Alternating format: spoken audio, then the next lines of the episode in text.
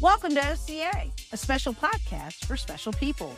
Our mission is for OCA to enable individuals and families with autism or other disabilities the opportunity to maximize their abilities.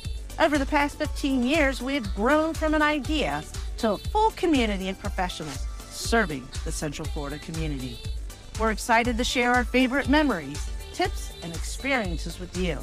And we hope to inspire you to get involved too. Ready to get started? Let's dive in. Hello, and welcome back to the podcast. I'm Silvia, CEO, and I'm so glad you're back for another episode. Today, I'm joined by a special guest, our development manager, Julie. Welcome to the show. Thank you. Thank you for having me. Tell the listeners a little bit about what you do here.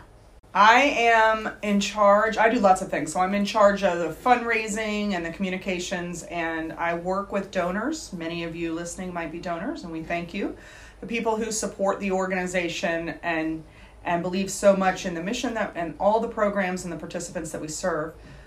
I write grants, I work on the events, different things to help convey the messages and the needs within the organization.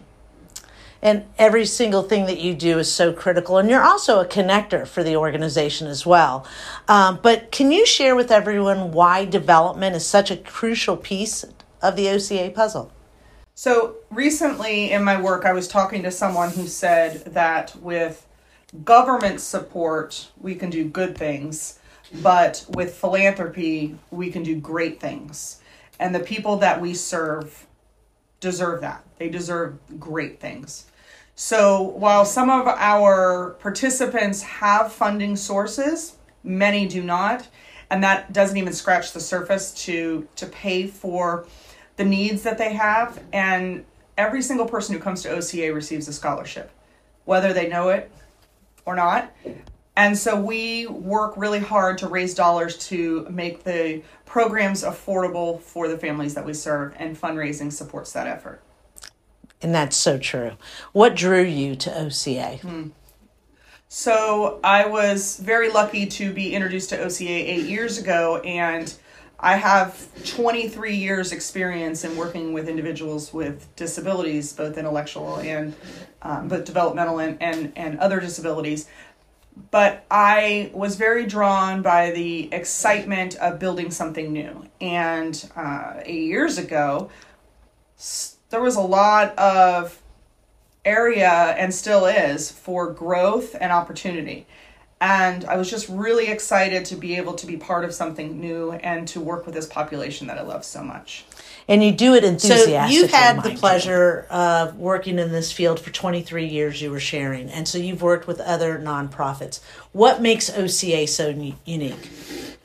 OCA is very visionary, and that was one of the things that drew me to the organization from the beginning, that it's not a cumbersome cog that has to turn very slowly. There's a lot of innovation and a lot of excitement behind trying new things and meeting the needs of the community. One time I can really think of was during COVID. I mean, we got up and dusted ourselves off and figured out how to serve the community when they needed us the most. I think that for other nonprofits that may be part of a larger system or have a very succinct structure, being a relatively young organization, I like to call it OCA middle schooler, because we're almost 15, right? Next year, 2024. We're a high schooler, if you will.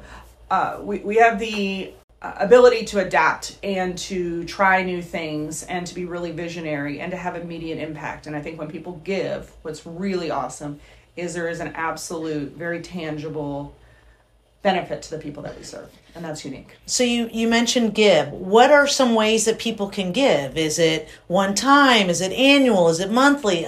Can you kind of explain that process? So people can give their time. So we need volunteers with unique abilities to work with our population. We also need some great advisors on our board. Our board of directors is a small group of people that are really committed to the mission. But we need to continue to expand that expertise we need volunteers as well to help with some of our fundraising activities. So that covers the time piece. People give in all different ways. There are people who make one-time gifts. There are people who make annual gifts. There are people who make recurring gifts, monthly donations. We've taken donation of stock. We've taken donation of your IRA, charitable rollover funds, donor advised funds, in memory of, so tribute gifts. So in lieu of a birthday gift or in lieu of flowers when somebody passes away. We've had a lot of good celebrations where people have given gifts in that honor. We have a wish list online that we like to update as often as we can. And so these are just some of the ways that you can give. There's quite a few. Plan gift, and we also have an endowment. So there's lots of different ways to contribute and make a difference. So because there's so many different funding pools for people to be able to help support the organization, what in turn does your department do in order to help communicate those needs? What are some things that you guys do to keep everybody, especially the donors, up to date with what's happening in the organization? So we have a fabulous new person who's going to be the one making us look sound really good on this podcast, who's been doing a good job with the communications and newsletters and social media to put out the information and share our needs. Twice a year, we do a campaign that articulates what the needs are at that moment and asks for people's support.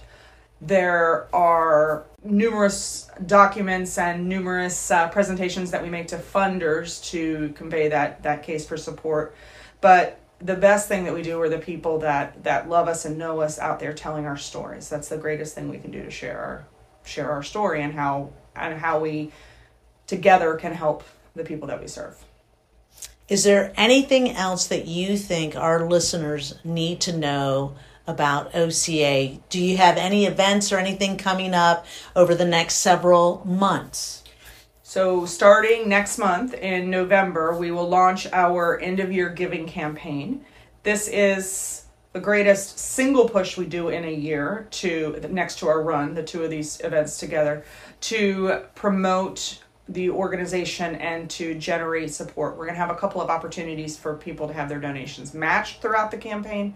So that's a really great area. We encourage you to look and see if your employers match gifts. It's a good time to give, good time to make end of year gifts. And then in the spring, we will do another campaign around Autism Awareness Month and start to think about our different special events that we have.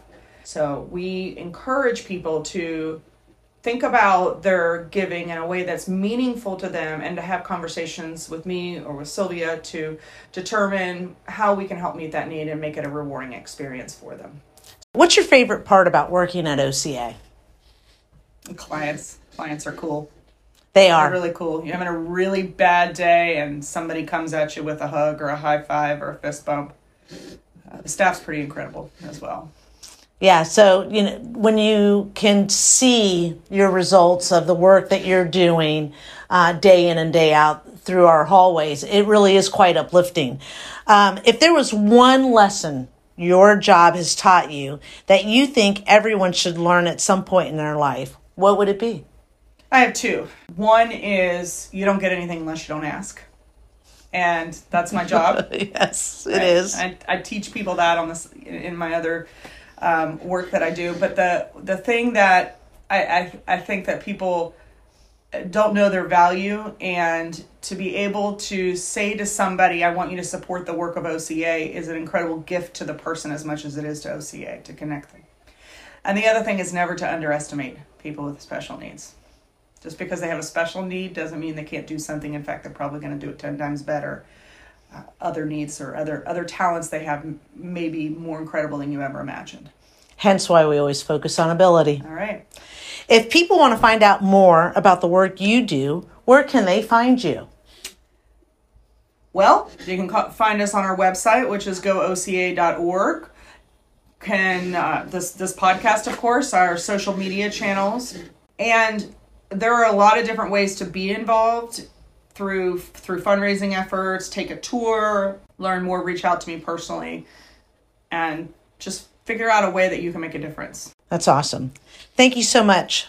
for joining us today, Julie. Thank you. Thank you for tuning in to this week's episode. If you have any questions for Julie or any of our staff, send us an email at information@gooca.org. If you want to find out more about OCA, log on to our website, gooca.org. Follow us on Instagram at OCA4U, and follow us on Facebook at OCA, a special place for special needs. To donate, head to gooca.org/donate. And to make a free and immediate impact, leave a review of our podcast, give us a 5-star rating, and share it with a friend. See you again soon for another episode of OCA, a special podcast for special people.